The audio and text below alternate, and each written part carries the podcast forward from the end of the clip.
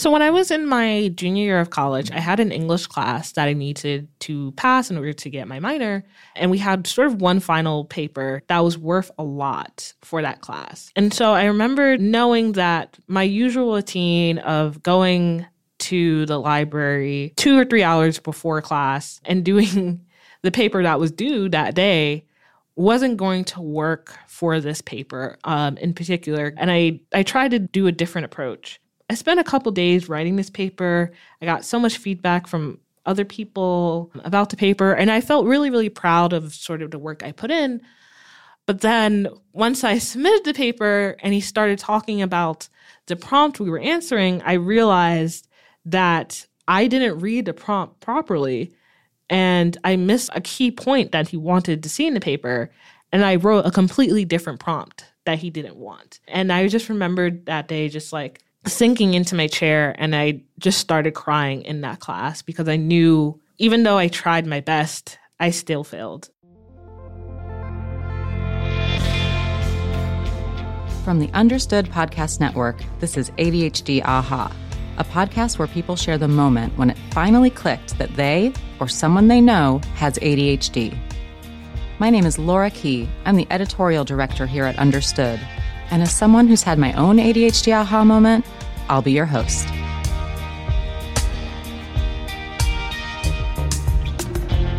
I'm here today with Yasmeen Adams. Yasmeen is a user researcher, and they work with me at Understood. Welcome, Yasmeen. Thank you for having me.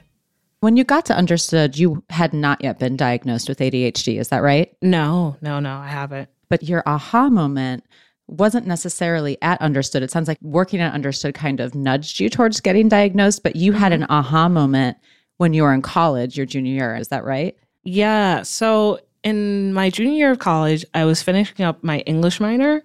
And there was one class that you had to take. I forgot what the exact class was, but there was a professor that was sort of known in the English department of being like someone who was like really tough, like a tough grader. A lot of the people in my major kind of describe him as like a pain in the ass, um, to be honest. And so he was the only person who was teaching the specific class that I needed in order to finish up my English minor. And I was sort of notorious by a lot of my friends of being like a chronic procrastinator. I was not the person who would be responsible enough to, you know, oh, if I have a 10 page paper due, let me do two pages a day so that, you know, I'm not like too anxious about finishing the paper. What I would do is that I would actually do it the day of or like the day before and just sit in the library for like two hours and like bang out a 10 page paper and call it a day. I look back on it now and it's like, wow, that was that was a little that was a bit insane for doing that. But for me, it was sort of like one, I couldn't really break down things into tasks. It was always like, let me just do this one big assignment in, in one go and like get through it. And there was also like this weird sort of like rush I felt while doing it because it was almost like I don't know if it's it's similar to like how chefs are on like cooking shows and they have like 30 minute timers and they have to like whip out a dish and like hope and pray that like they'll get through. I felt like that was sort of the same rush I would felt where it's like wow, I'm like really anxious. I'm like down on the wire. I only have 30 minutes before I have to get to class and I have 250 words to still finish up. But it was the like adrenaline rush of actually getting it done and like the relief that you get it done. I would do this constantly and I would never really be punished for it via like having bad grades or anything like that. And I sort of provide this context to help establish why this moment in my junior year of college was like so devastating because I remember like submitting a paper in for one of our first assignments and then I got feedback on it and I got like a C on it, which I never, I'd never gotten. And he was just like, You were jumping all over the place in essay, you were doing this, you were doing that. And I was like, I never had this feedback from everybody else. Why am I getting it from him? And I think like the breaking point for me was there was either like a final paper or like it was a pretty significant paper to my grade. And based on the feedback I was getting from other papers and the grades I was getting, I was like, for this paper that I have to submit, I actually can't do what I usually have done. I actually have to like really sit down and like pay attention and like break this up so that I'm presenting the best possible paper I can for this class. And so I spent like two or three days writing this paper, getting feedback from other people, working with the English Resource Center at my school. I did like a lot of like preparation for this paper, which I've never done for any other class throughout all the time I've been in school. And I submitted it. I was really proud of it. I was like, yeah, I'm going to get an A. Like, I actually destroyed this paper.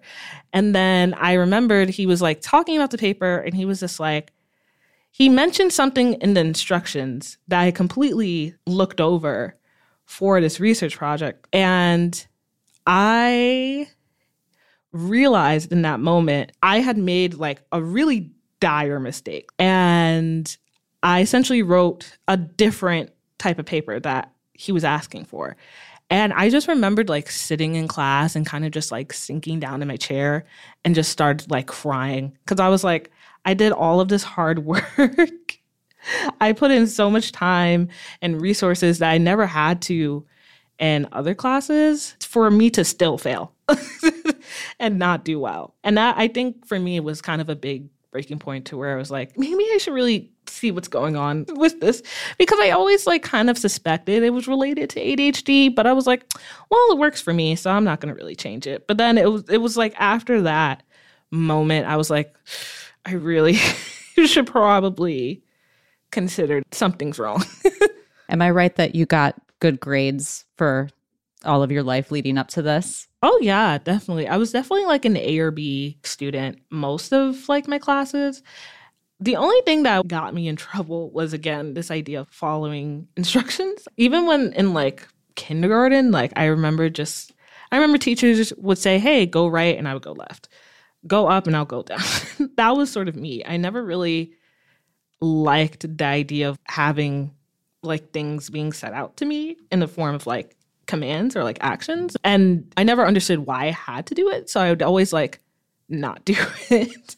Yeah. And just to be clear, I don't think that actually getting a C is a terrible thing. It's not a bad grade. It's average. It's just yeah. I, I had a feeling from your perspective that was like like a knife to the heart. Oh know? yeah. Oh yeah. Cause I literally never gotten a C up until that point. And I was like, whoa, this I don't want to be a C student. And it was definitely like a real crush to me because I was like, I always did well. So why am I not doing well in this class particularly? Did you feel like exposed when the professor kind of discovered your symptoms or your your methods? Yeah, like I definitely felt one like embarrassed a little bit. I remember like everyone was looking at me and just like, "Yikes. How did you get that wrong?" and, and I also kind of felt that from that professor at that time, you know, it was clear for you to not do that and yet you did it. And so I felt like a little embarrassed because I felt like am I the only one that didn't get this? Really? Nobody? and I think also a lot of it too was that again like I felt like I could always kind of like skate by in a lot of classes cuz even I knew like it wasn't always the best work I put out when I had to rush or I was like in sort of that crunch time mode, but I would still get really good feedback. But when it came to him, it was kind of like he saw through the fluff I would put a lot in writing. He was one who was able to kind of see like the cracks in my foundation a little bit. And I think that's what really also irritated me. and it kind of brought up a lot of insecurities about like my own intelligence. Like, was I actually smart or was I just kind of like passing through to pass through? You know what I mean? And so I felt like a lot of emotions kind of came up in that class. And I think that one paper moment really summarized essentially like how I felt at that time, if I was like actually capable. What did you do with that feeling and that information after that? And how many years ago was that? Well, that was my junior year of college. So I want to say that was probably like three or four years ago now. And I think maybe one of the first things I did was I definitely went to my friends. And, you know, at first I kind of looked at it as a him issue, as like a, he is just an a hole. Like, he just sucks.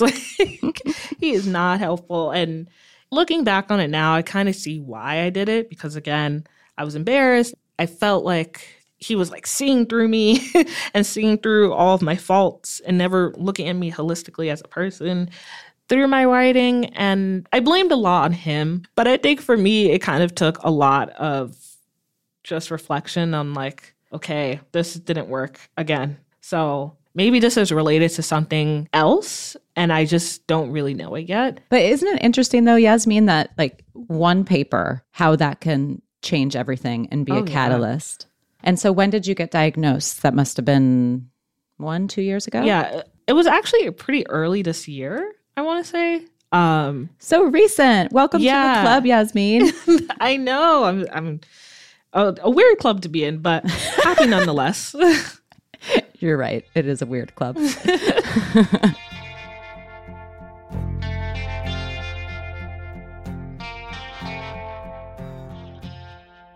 I noticed at one point when you were talking, you said, Oh, my methods aren't working again, which kind yeah. of tipped me off that maybe like little inklings of this had come up, just not as um, intensely before. Is that right? Oh, yeah, definitely. Like, I.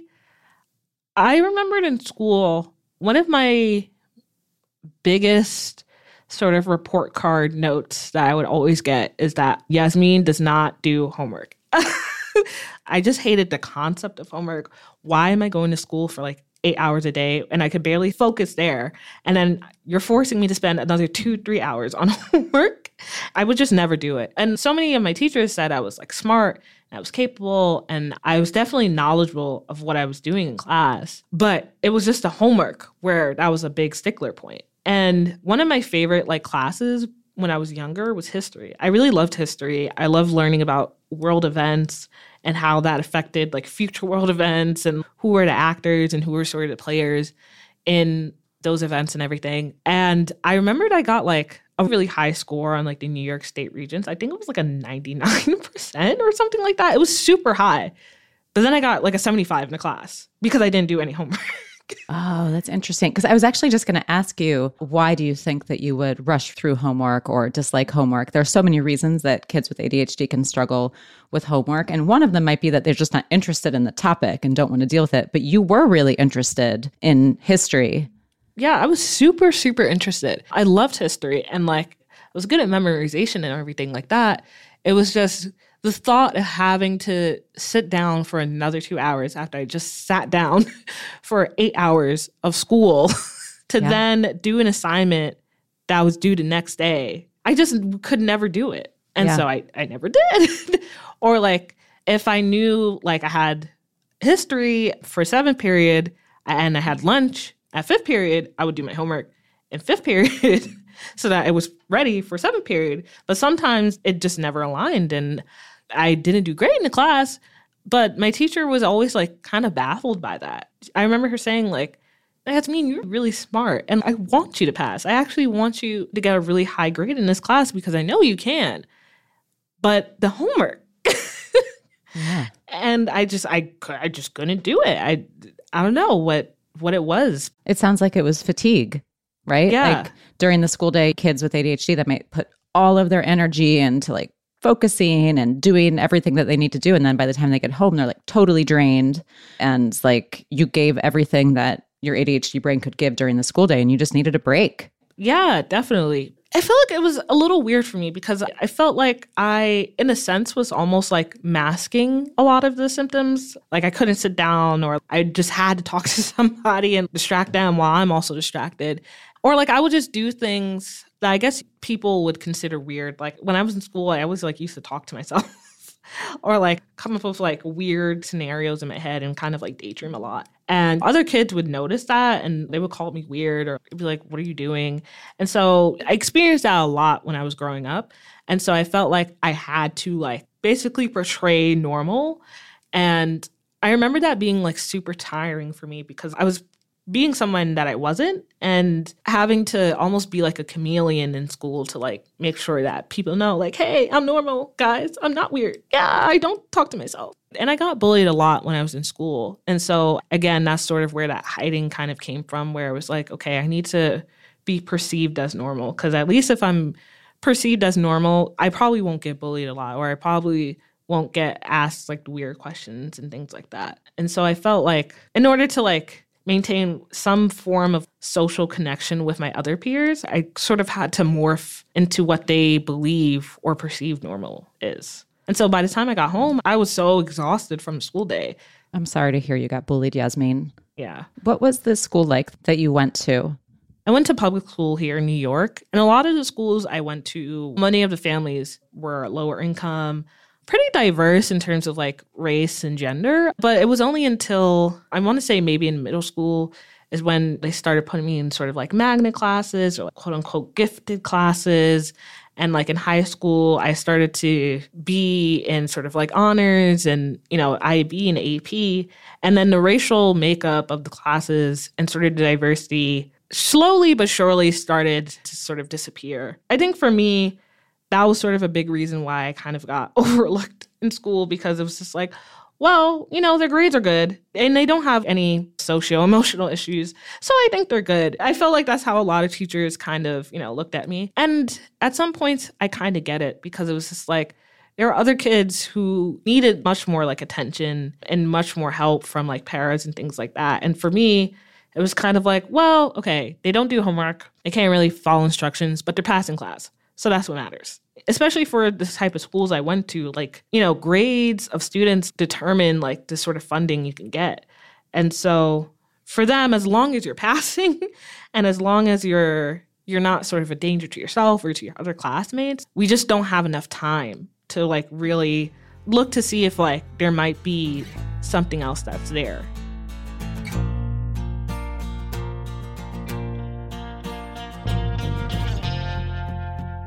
What was your family's perception of all this? It's interesting. So, my family are from the Caribbean. My parents are from Jamaica. And so, kind of like two different worlds. and so, even if they did sort of hear from teachers that, like, oh, your child has trouble like sitting down and paying attention and has trouble listening to us and focusing and things like that, my parents kind of just chucked it up to me being a kid because it's like, oh, yeah, we see that so much in Jamaica. And so they didn't quite understand it. And so, if there was maybe a teacher who saw that, like, maybe there was something going on with me, if they were to try to explain that to my parents, my parents would have just been like, oh, eh, that's kind of an American thing. You know, Americans love to like overdiagnose things and diagnose people with things. You don't have that. That doesn't exist because we don't have it back at home. And it's like, no, you do probably have it at home. and I get they didn't have that language, but I, I do wish that they sort of took some of it with validity because I felt like if they did, it would have been much easier for me in terms of them sort of helping me to get like sort of the services I need versus me, you know, when I'm 12, like looking up WebMD and, and looking up why can't I pay attention. and I hear it a lot from like other immigrant households where it's like the first generation kids, you know, we have to be our own advocates because our parents sometimes need advocates themselves. Your self awareness is pretty amazing. At 12 years old, you're looking up why can I pay attention? I definitely wasn't yeah. doing that when I was 12. And listeners, it has nothing to do with the fact that the web was not very robust when I was 12 years old.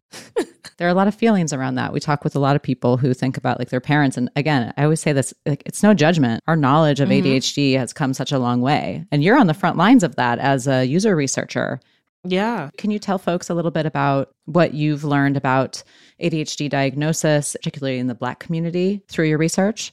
Yeah. So we recently did research specifically with Black and Latinx parents and also Black individuals. One of the things we heard a lot was this idea of like an overdiagnosis and an underdiagnosis. A lot of times, behaviors related to ADHD that are seen in Black children they're more seen as like disruptive. But when it's not sort of related to quote unquote disruptive behavior, when it's like sort of just like an inability to focus or things like that, it's usually sort of overlooked in a lot of Black students. And so there is sort of this weird, almost ironic sort of dichotomy between like focusing on this disruptive behavior in order to like punish and then not providing like help and services for people who are exhibiting like behaviors that aren't related to this idea of like disruptiveness. And, you know, in the end, it just doesn't help the Black students in general because you're constantly policed in school, but also not getting the help you needed.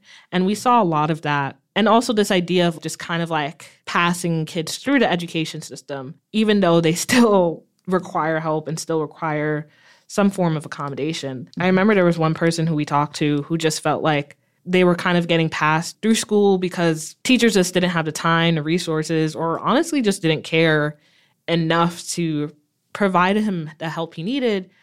And then once he sort of entered into college and entered into the real world, he was like struggling so much because he never was able to get the help he needed or develop the strategies he needed in order to like be in sort of an environment where you are sort of your own advocate and you need to seek out these resources. We don't just provide them to you. It ends up being like a, a real detriment to a lot of black students once they're sort of aged out of like our K to 12 system and they kind of have to figure it out on their own.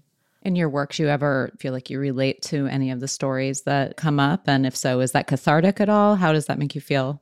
Yeah, a lot of the interviews I conduct, it always feels like I'm sort of looking back at myself. And it really gives me sort of the opportunity to really like reflect back on like my life and how that sort of came up for me. And also feeling one, seen, and two, that I wasn't, you know, this wasn't my fault. Because a lot of the times, issues around not getting that help tends to be a lot more systemic than we sort of realize. And so, yeah, I, it's sort of amazing to kind of do this work because I get to help out other people while also learning so much more about myself and like, you know, also forgiving myself for things that I couldn't really control. That's pretty incredible that the way that your mm-hmm. work and your life and your experience have kind of intersected in that way. It's powerful. I'm so grateful to like be able to have that sort of experience because I don't think I would have been able, or I think it would have probably taken me a lot longer to actually look to get a diagnosis if I hadn't had that chance of like constant reflection. Have you uh, been in contact at all with that professor from your junior year? Oh no, I, I have not. I was I, just curious. yeah, I'm still kind of a little salty with the B minus that I got in the class, but you know, if he's listening to this, thanks. I guess. well, I mean, Yasmeen, this has been wonderful. Thank you for being here with me today and yeah. talking with me. Yeah, of course. I think this was fun.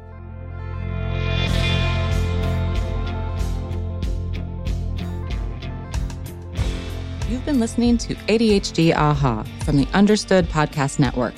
You can listen and subscribe to ADHD AHA on Apple, Spotify, or anywhere you get your podcasts. And if you like what you heard today, tell someone about the show.